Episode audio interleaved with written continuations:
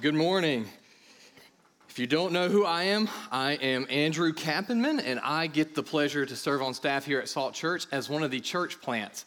And so, if you're new in the room, uh, Salt Church was planted about three years ago because of the University of Florida being here, wanting to be a light into the community, but to be a light onto the campus.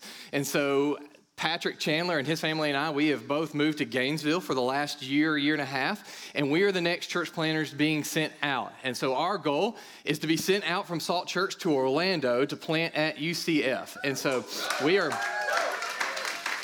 We are excited about that. We are, are, pumped, and we just think we every time we get to preach, we get to share that story, get to share what the Lord has done in our life, and we ask you to pray for us as we are going to transition soon to, to see that happen, hopefully through the Lord's grace. And um, we've asked you to pray for certain things. And one of the cool stories that we get to share with you this morning is that over the past six or so months, we have really been praying for our staff to start to be filled.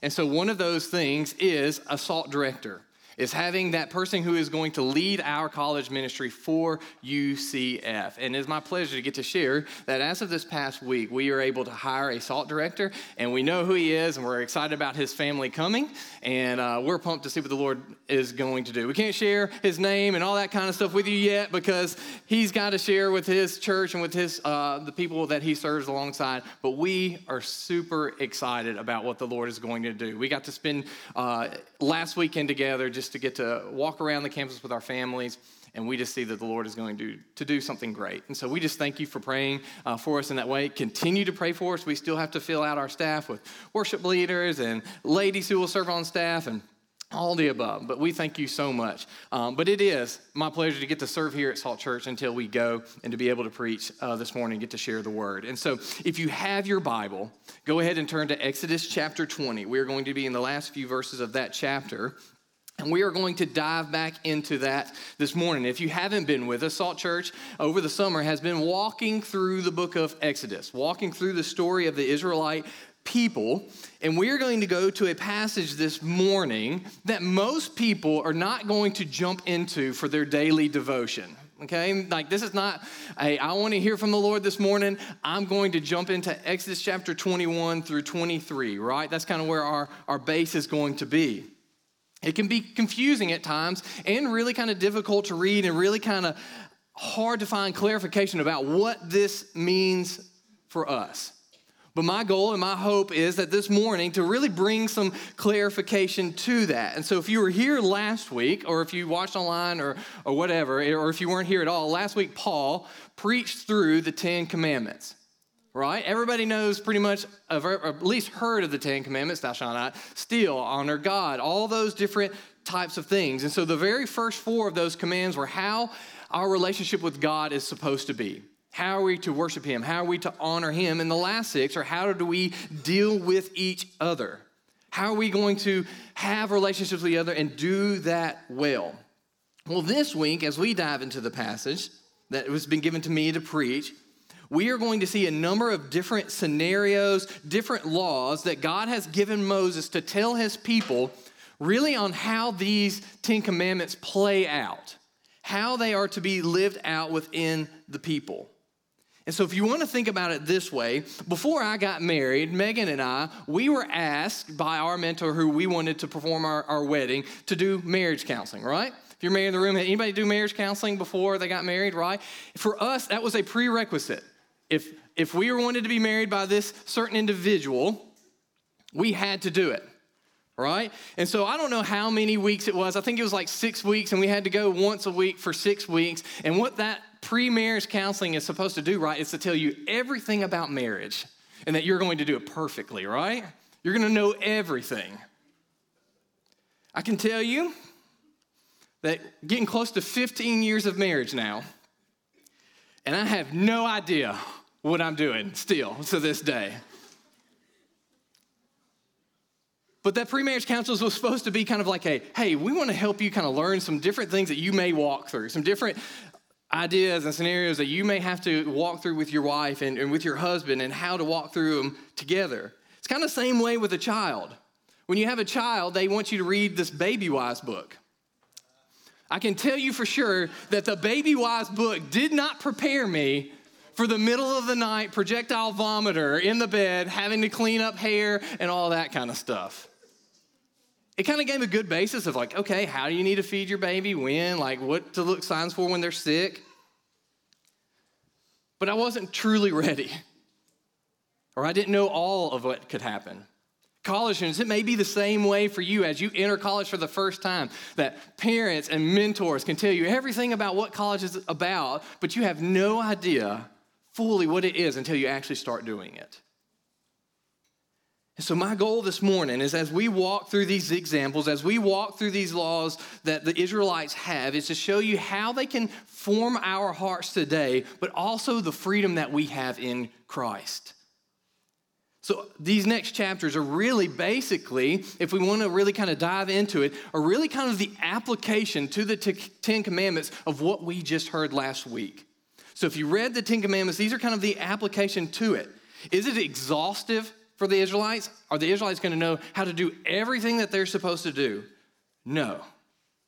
But just like the situations that I just spoke about, about my life and family, of being a, a husband and being a father, it's a pretty good starting point for how to live with one another, how they are going to live daily alongside each other and not kill each other while they're at it, right? Because what we see throughout the Old Testament is that the Israelites were given this moral law, right? The Ten Commandments, and we see that they're given like a civil law, which is over 600 other laws, and they were supposed to live by them. But we know that if you know the whole story, that as you read through the Old Testament, the Israelites did not get it right all the time. They failed multiple times. And so, as they were failing, as they were looking to the law that God provided for them, and they're thinking, man, we're terrible people. We can't keep this. There was always a need for like a sacrifice. And we'll talk a little bit about that this morning. There was always something that needed to be killed on their behalf in order to be right before God. And so, as we walk through these this morning, I hope that you would see our main idea this morning, or our big idea, is that Jesus is the fulfiller of the law that we need. Because in our nature, in who we are, we cannot uphold the law. The Israelite people could not uphold all these laws perfectly, it was impossible. In our nature, we cannot do that. And so, as we walk through this scripture, I love to see what, uh, to show you what Tony Merida said, or to share with you about this passage. This is the day to day application and the how to to the Ten Commandments. But he also show is also a picture of how God shows us his character, how he is just and he is compassionate, and that we should model him as he leads his people. In Micah 6 8, it says this Mankind, he has told each of you what is good and what the Lord requires of you to act justly, to love faithfulness, and to walk humbly with your God. He's taught you what is good, what He requires of you, how to love faithfulness and to walk humbly with your God. That is what God was trying to teach the Israelite people. This is who you need to be to be faithful, act justly, and walk humbly with me. And as we do that, we need to, to make sure that as we're reading through these, as these can be some obscure things for us to read today, and as we walk through them and talking about garments and talking about goat's milk and all these different types of things that you could see in this passage, that we can make two major mistakes as we read this morning. And number one mistake, I think they'll be on the screen, the first mistake that we can make as we read through this passage is to think that the things that are said in these passages are irrelevant to us, that they don't mean anything to who we are as living today. Are they the exact situations or the exact things that we would walk through as people of the church today? No. But that doesn't mean that they're irrelevant. That doesn't mean that there are not lessons that God was teaching the Israelite people that we can't learn from. The second mistake is, is that we adopt these things into our everyday lives. That could get awkward really quick. If you look through this passage and some of the things that the Israelite people had to do, if we were to do these things today, that would be kind of awkward. They just don't filter into our culture in the same way. There's a healthy balance between understanding what God wanted the Israelites to put into practice and how we apply it today. But what we must remember as God is doing these things, as He is, he is teaching the Israelite people, they were a new nation. They were a people group that were just learning how to function with one another. They were wandering around. They really didn't have any really fully direction in their brain of what was going on. And they were just learning how to be a people group together.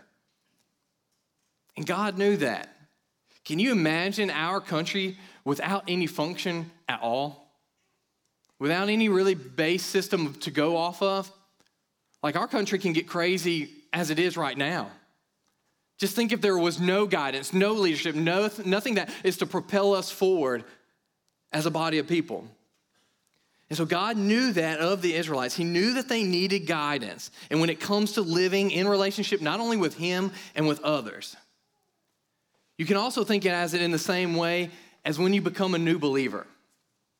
Just think about when you became a new believer. If you know Christ, just think about that time when you became a new believer. Whether you've been a part of church your entire life or, or, or not at all, and you just get saved and you're thinking, now what? Now what? What do I do now? Oh, I can't go out every night and, and, and get drunk anymore. Oh man, I have to, man, I have to watch the words that I say and, and, and how I speak to others.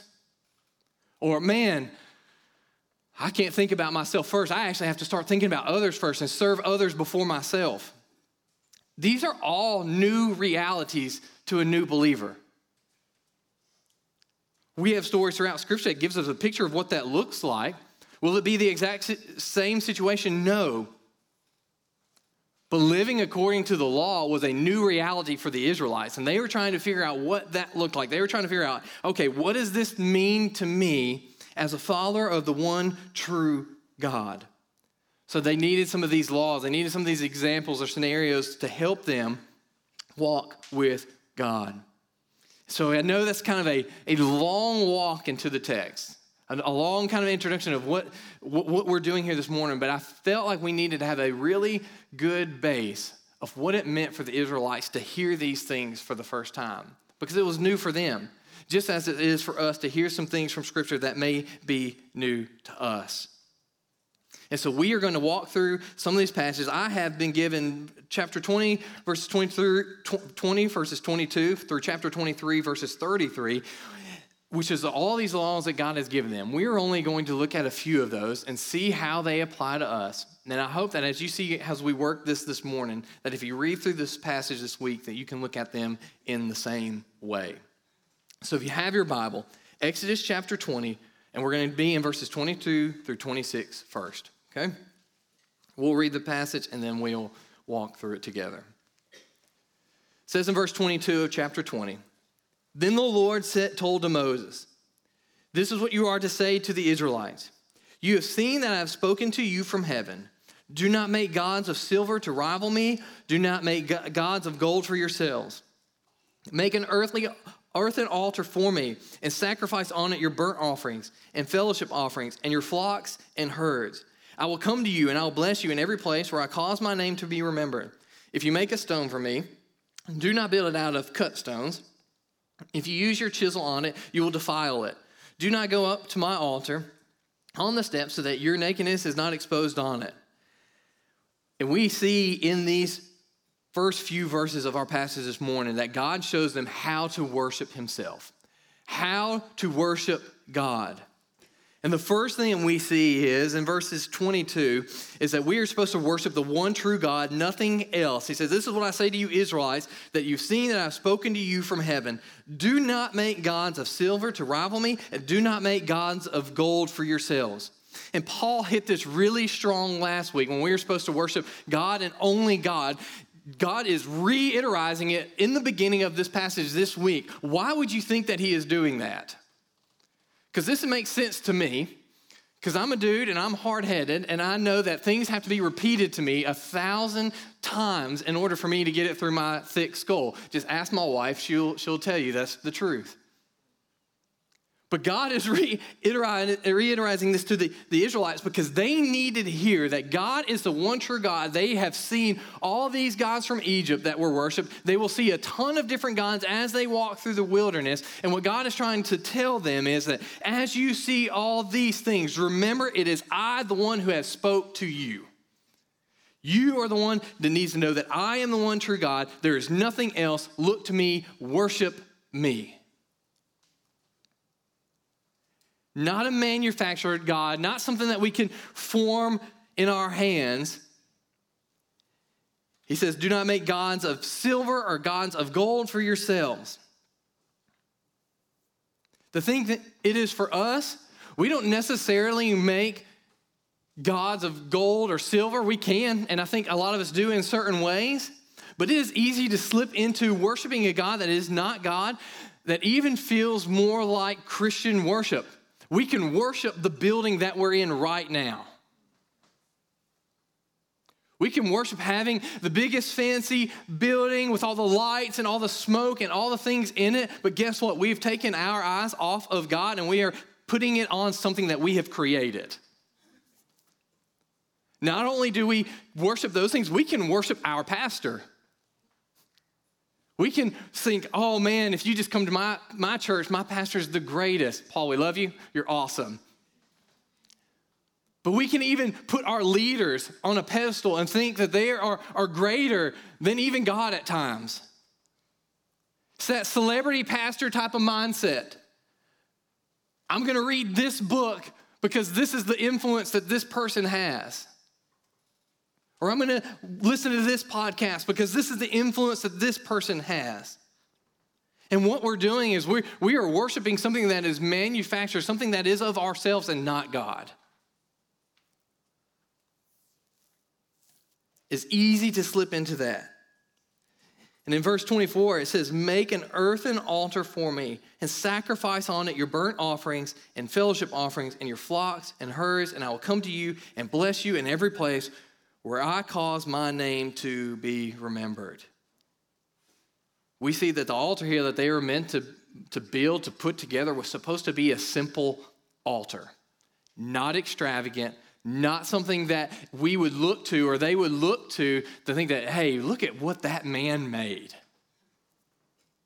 Look at it. He even tells them not to even cut it or touch it with their chisel, not even to put marks in it, so that someone would look at it in a way that they would think about the, the one who created it, the one that wanted it to be put there in the first place. Supposed to be simple. That kiss analogy, right? That keep it simple, stupid. That's what God is trying to say to them right now. What you need is you need some stones. You need to stack them on top of each other. You need to have a place to sacrifice animals on your behalf so that I see that you are following me. And so, the question that we ask ourselves and what we must ask ourselves are we worshiping or looking at the workmanship of man, or are we looking at the workmanship of God? In our churches, in our lives, in our jobs, in our families, what are we worshiping? Are we worshiping something that is not of God, or are we worshiping the one true God has put it here for us?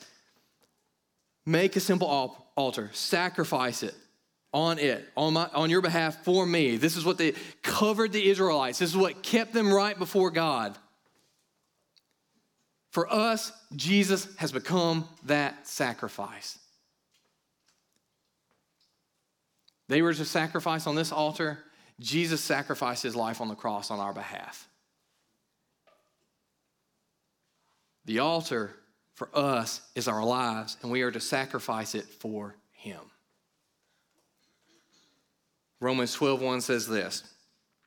Therefore, brothers and sisters, in view of the mercies of God, I urge you to present your bodies as a living sacrifice, holy and pleasing to God. This is your true worship.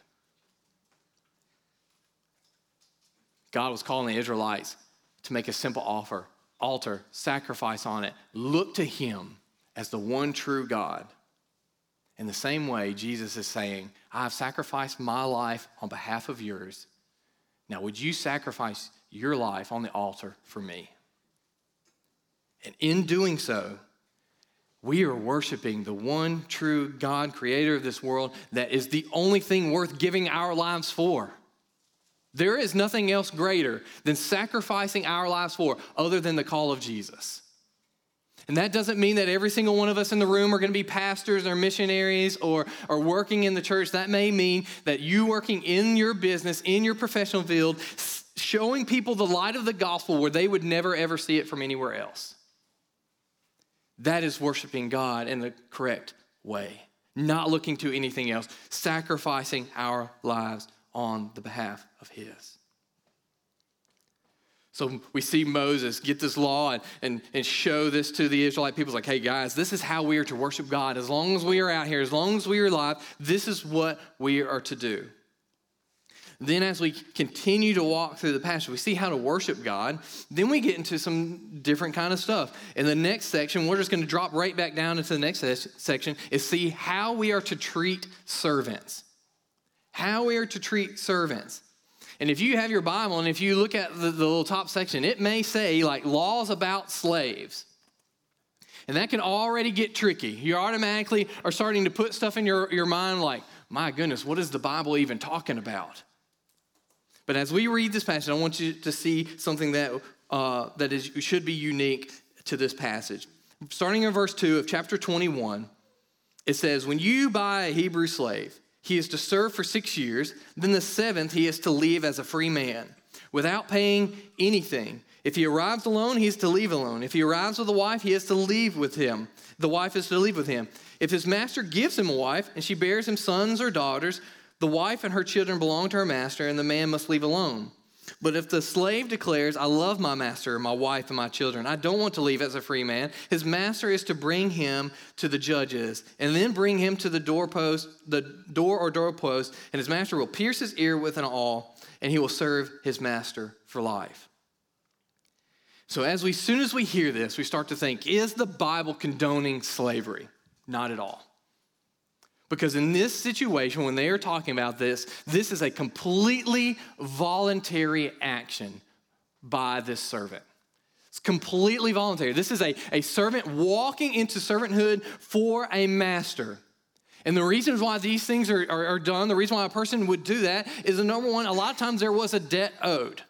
It's like, I owe this master, this person helped me. He gave me something, whether it's currency, food, or whatever, been taking care of me. And so I owe this debt to him. So I'm going to walk into servanthood for this master to pay back my debt. Another reason for this is to try for someone to try to get out of poverty, that they have nothing. They have nothing to help feed themselves, to take care of themselves. And so they would go into servanthood for a master, live with this person for six years, learn a trade, earn some money, be able to take care of themselves, and then be sent out as a free man or woman.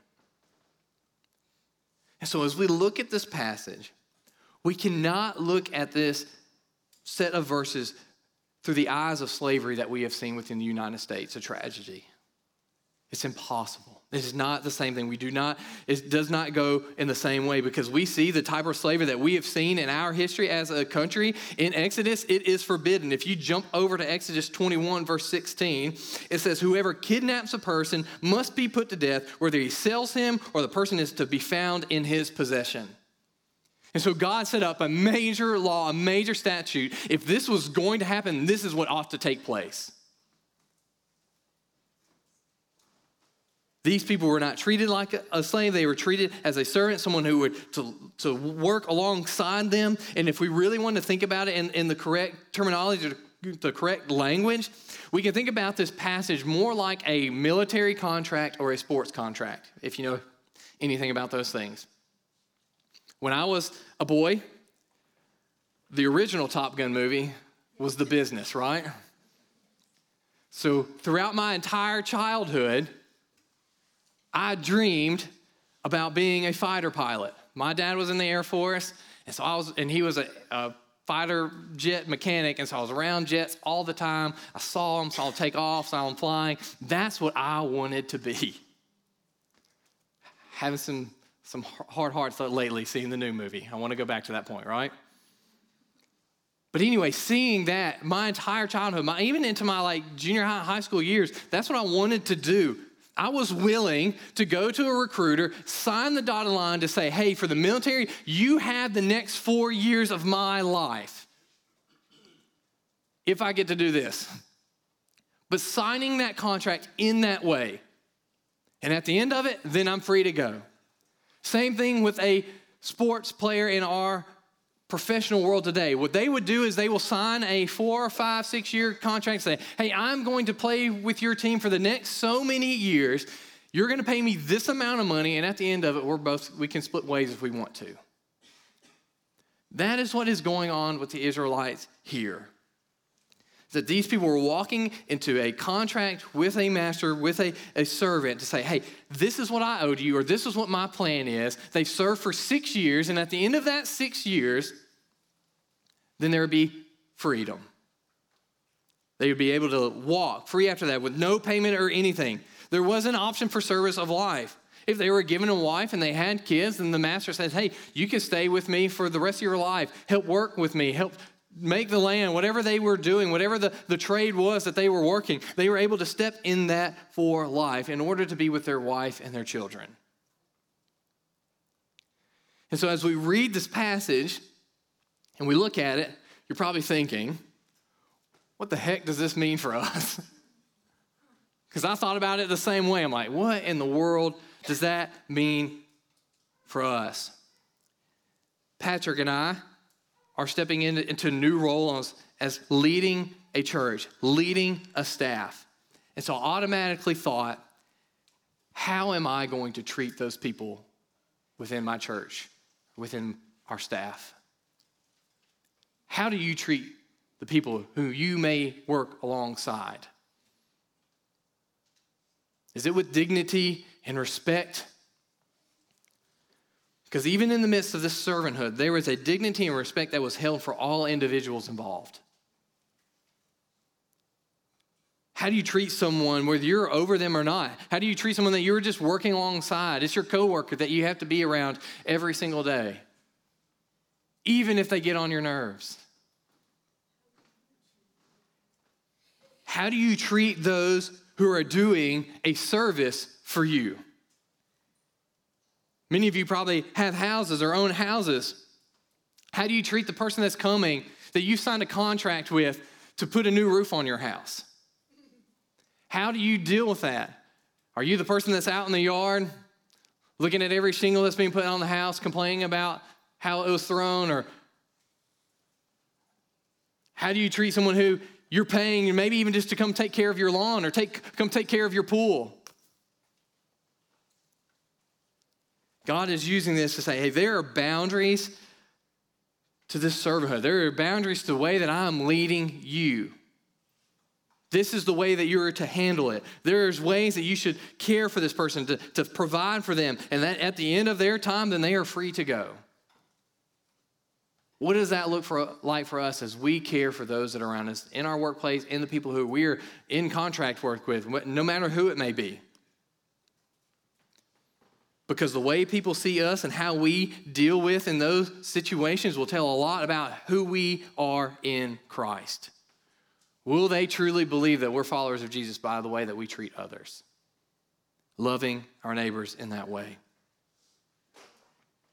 Laws about servants. We see a law about how to worship God. We see a law about servanthood. If you turn over in your um, in your Bible, you may not even have to turn the page, but if you turn over to uh, Exodus chapter 22, we are going to see laws and statutes set up to care for the vulnerable. To care for the vulnerable. In verses 21 through 27 in chapter 22, and then again in chapter 23, verses 10 through 12, we're going to read about what God says about this section. It says, You must not exploit a resident alien or oppress him since you were resident aliens in the land, since you were resident aliens in the land of Egypt. You must not mistreat any widow or fatherless child.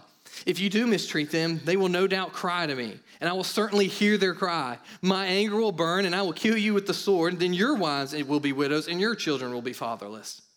If you lend silver to my people and to, uh, to my people, to the poor person, to the poor person among you, you must not be like a creditor to him. You must not charge him interest. If you are ever to take your neighbor's cloak as collateral, return it to him before sunset, for it is his only covering, it is his clothing for his body.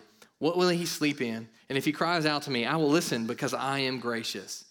And then jumping over to chapter 23 and verse 10, it says, Sow your land for six years and gather its produce. But on the seventh year, you are to let it rest and leave it uncultivated, so that the poor amongst you may eat from it, and the wild animals may consume what they leave. Do the same with your vineyard and your olive grove. God wants them to remember that they were once foreigners in a different land and once without a home, and they were not treated very fairly or in a right manner. And we don't know how many people, but we do know that there was a certain amount of people that left with them from Egypt that are traveling with them that were not necessarily Hebrews, not, not, were not necessarily Israelites. So, how were they being treated? Anybody that came into their fold, how were they going to treat them? How were they going to care for the vulnerable that were resident aliens, whether they are a widow, a fatherless child, or, or fatherless, fatherless child? How are they going to care for the poor? How are they going to show the love of God?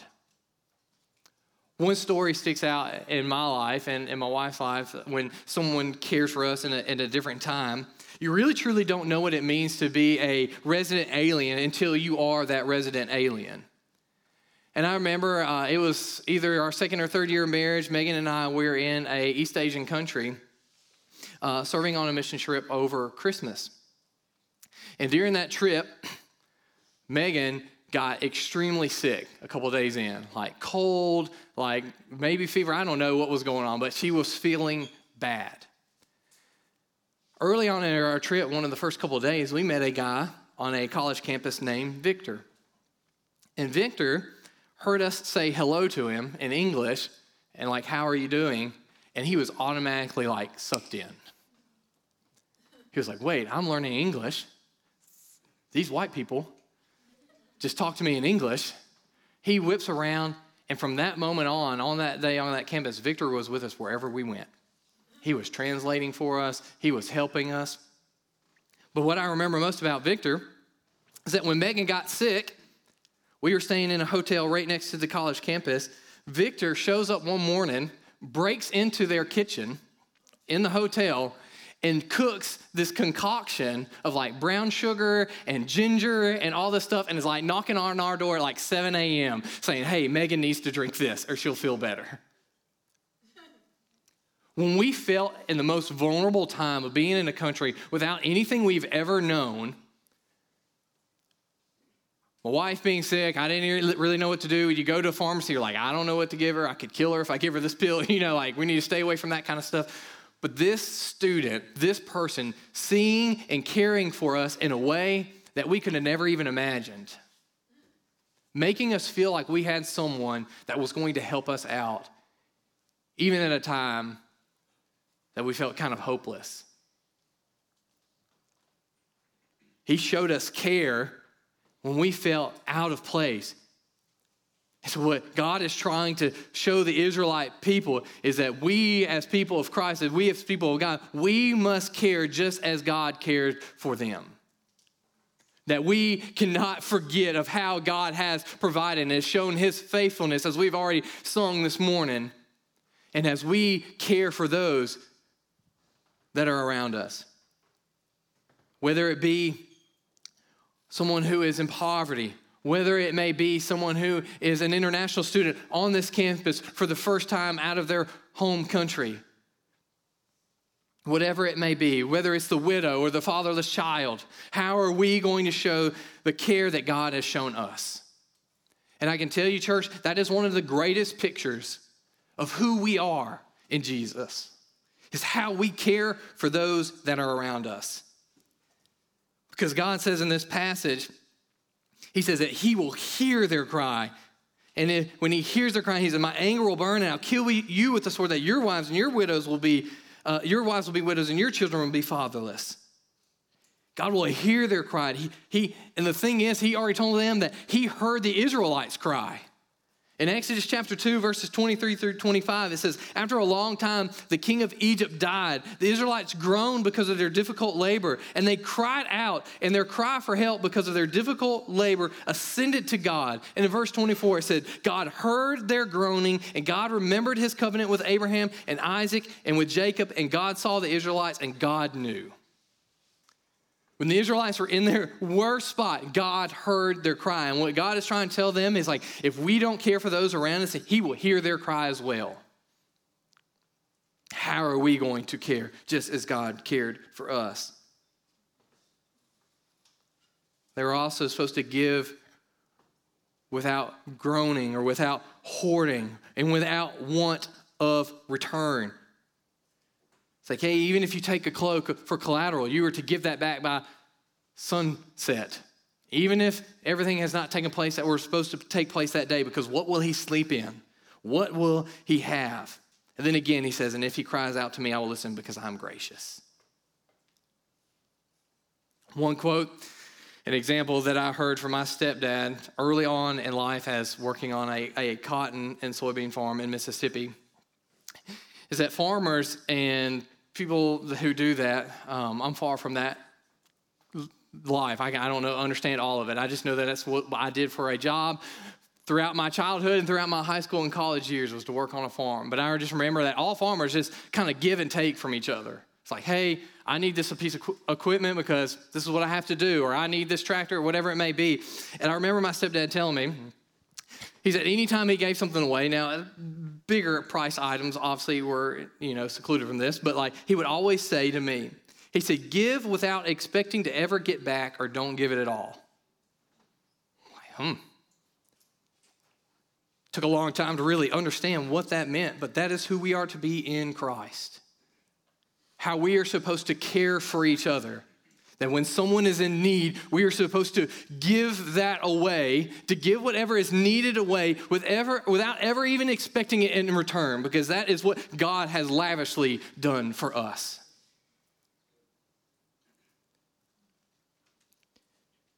Show that we are followers of Christ as we care for others. Then he finishes this passage with some promises and warnings in Exodus chapter 23, starting in verse 20. It says, I'm going to send an angel before you to protect you on the way and bring you to the place I've prepared you, the promised land, right? He says, be, t- be attentive to this angel and listen to him. Do not defy him because he will not forgive your acts of rebellion, for my name is in him. But if you will carefully obey him and do everything I say, then I will be an enemy to your enemies and a foe to your foes. For my angel will go before you and bring you to the land of the Amorites, the Hittites, the Perizzites, the Canaanites, the Hivites, and the Jebusites, and I will wipe them out. Do not bow and worship to their gods. Do not serve them. Do not imitate their practices. Instead, demolish them and smash their sacred pillars to pieces. Serve the Lord your God, and he will bless your bread and your water. I will remove illnesses from you. No woman will miscarry or be childless in your land, and I will give you the full number of your days. So God gives them all these scenarios, that some that we even talk about, to help the Israelites live with one another. And in the midst of it, gives them this promise. He says, If you follow me, if you listen to me, I promise that I'm going to guide and I'm going to protect you as long as you listen. As long as you follow these commands, I am going to be your God. And if you follow and if you read through the Old Testament, there are times when the Israelites walk away from this and God removes his hand from them. And their trouble and downfall starts to happen to these people. And then they turn back to God, and guess what? God continues to bless them. He's like, No, you're my people. So he means what he says. He says, Follow me. I promise to God and protect you. Follow these ways. Again, he says, do not worship other gods. It will be a snare to you.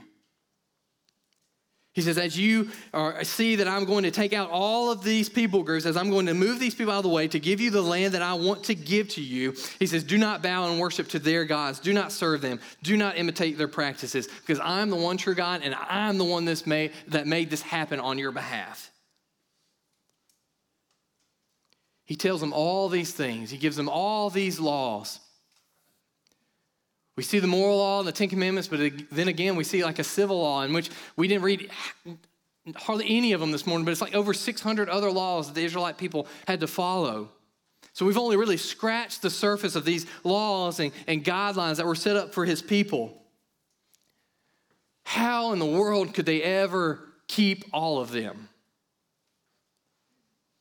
How in the world, if we had to follow and keep all these laws, how could we keep all of them? It is impossible. They couldn't, we can't, they fail, we will fall, we will fall short. We will fall short in our marriages. We will fall short in our parenting. We will fall short in our friendships as a student, as a son or daughter. There are ways in every step of our life that we are going to fail. But I want you to know this morning that we have a hope in Jesus. Because if you remember our main idea, is that Jesus is the fulfiller of the law that we needed. Matthew chapter 5, Jesus is speaking the Sermon on the Mount. He says, I didn't come to destroy the law, but I came to fulfill it. I've come to make it whole so that when you fail, that you look to me and know that I am going to die on your behalf. This passage gets quoted a lot in our services, but Ephesians 2 1 through 5 says this church says, if, and you were dead in your trespasses and sin, in which you previously walked according to the ways of the world, according to the ruler and the power of the air, the spirit now working and disobedient. We too all previously lived among them in our fleshly desire, carrying out our own inclinations, our own flesh and thoughts, and we were by nature children under wrath, as the others were also. But God, who is rich in mercy, because of his great love that he had for us, made us alive with Christ. Though even though we were dead in our trespasses, you are saved by grace.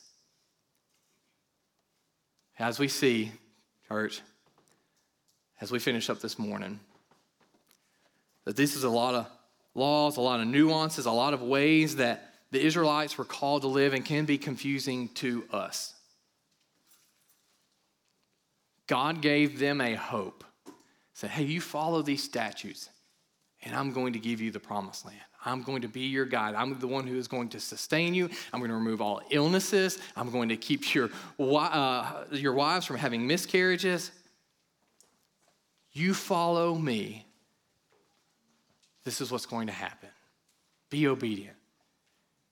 For us, we are sinners. We are lost we're without hope. But we see the greater picture that Jesus came to fulfill all the laws, and he came to die on the cross on our behalf. And that if we look to him, even in our trespasses in sin, by God's rich and mercy and his great love that he had for us, gives us an opportunity to be saved by Jesus. And now we can look back to these laws. We can look back to these things and we can look at pictures of how we are to care for each other, how we are to treat the vulnerable, how we are to live our daily lives because of what Christ has done for us.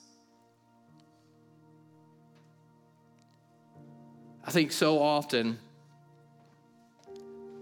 that we like to live in the here and now and what's in the future. Brandon kind of stole some of my thunder this morning already when I was thinking about this passage that we forget of what God's done in our past and how He's taught us, how He's led us through His story. And that His story was written for us to see, to know, and to put into practice as, as we live today. It might not be the same thing, it might not be what we see in this set of passages that we read this morning. But I can guarantee you that the people around us need to see that Jesus has changed us. That we follow this book not because it's a set of laws and a set of rules that, that were written for us to, to follow, but because Jesus has saved us and we want to live according to the way that He has led us. And I pray that that's where everyone is this morning. If you don't know Jesus, I pray there'll be people after the, at the end of the service that will be standing down here to pray you may need to find someone in the room that you've met this week, whether it's a salt company leader or a pastor, and he's like, I just need to talk about what this means to follow Jesus because he is our hope and our only hope. Let us pray. Dear Heavenly Father, I'm so thankful that even as we read a new uh, Old Testament passage, a, a passage that may seem obscure, may seem out of reach for us, Lord, that you still teach us truths on how to follow you. That Jesus has come to fulfill the law and the demand to follow all these rules, to be right before God. That because of Jesus on the cross, we can be saved and we can have hope even when we fail you. Lord, we are striving to be holy because you're holy. Lord, would you continue to mold our hearts? Would you continue draw us to you? As we've seen your faithfulness to your people, the Israelites, Lord, we know that you are even faithful to us now. Through Jesus and for the rest of our lives. Lord, we love you, and it's your name that we pray. Amen.